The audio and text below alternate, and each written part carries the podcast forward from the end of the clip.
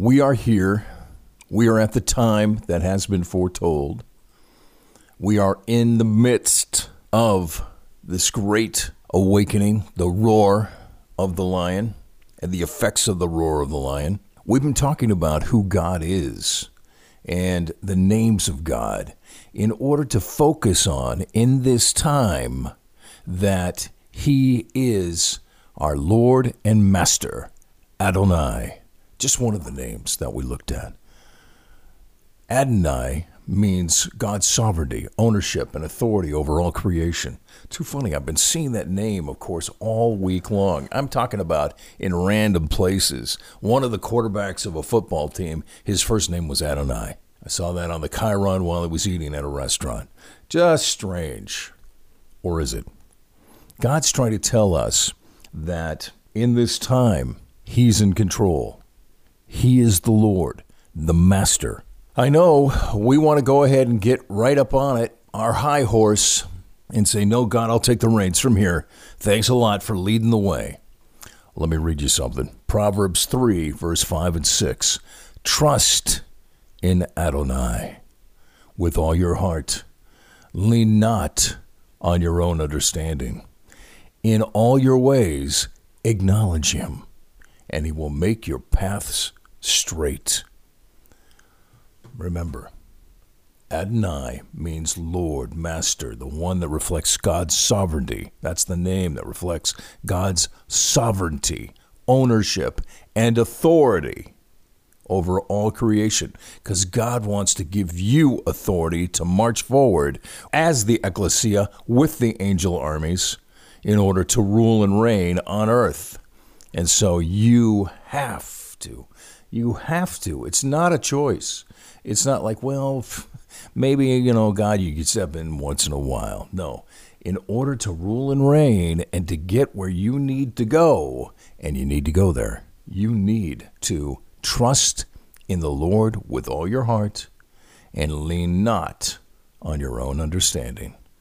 In all your ways, submit to Him, and He will make your paths straight. That's the New International Version. The one before that was the Tree of Life version. Let's take a listen to the Voice version. Place your trust in the eternal. Rely on Him completely. Never depend upon your own ideas and inventions. Give Him the credit for everything you accomplish, and He will smooth out and straighten the road that lies ahead.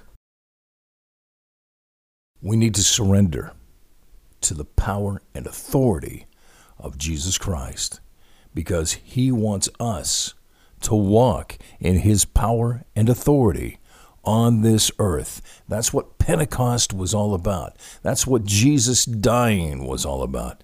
To fulfill the covenant, to get us right, back on track the way Adam had it at the beginning. We're going back to the garden. And remember, when we walk in the authority of God, we are here to do one thing and one thing only. I know it's going to be like, wow, you mean I'll have the authority of God? I'll walk all over. I've seen that movie. Yeah, I'll have be able to do anything and all things. I'll be able to get winning lotto number tickets. We'll be able to go ahead and be the best at whatever dream job I want. No. How it works is you need to surrender all to God, to His authority and His sovereignty. The Lord is master. The Lord is master, whether you want to believe it or not. But those who do believe, pour yourself out and surrender at the foot of the cross and let that just soak in. Let that love just soak in to the Lord and just worship Him as the Lord God of all. Surrender all because He wants to give you the authority to live your life at the fullest, to have your best and greatest destiny, to live that out. And that greatest and best destiny, once revealed through the power of the Holy Spirit upon our hearts, through Jesus' name, is for us to serve. That's right. Oh, we're, we're going to reign in the spiritual, but we serve in the physical. We serve one another. We serve our fellow man. We serve our brothers and sisters. And who are our brothers and sisters? Everyone. Your mission field will be at the end of your arm. Being a child of God comes great responsibility. But things happen to you that are beyond your understanding. Beyond our understanding. We don't know what really goes on. But we transform from the spirit of death to the spirit of life when we're born again.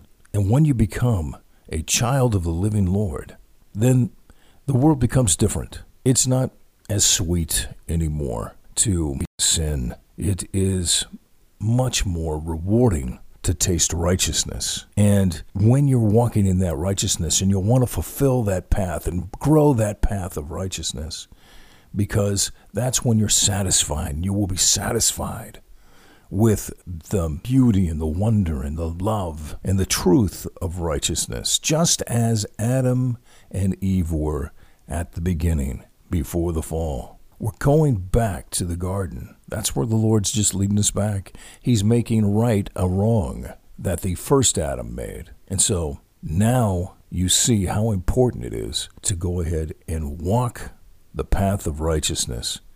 Walk it out, play it out. And while you're playing it out, remember to place your trust in the eternal Lord, Adonai. Rely on Him completely. Never depend upon your own ideas and inventions. He'll give you those, but that's not going to be what propels you. He's going to propel you. Give Him credit. Give Him all the credit for everything you accomplish, and He will smooth out and straighten the road that lies ahead. What does that mean? Going to be an easy trip, and it's going to be a short trip. You don't have to go around the long way. You can get from A to B fast. Remember, we're moving forward. We're in this to win it. Faith over fear.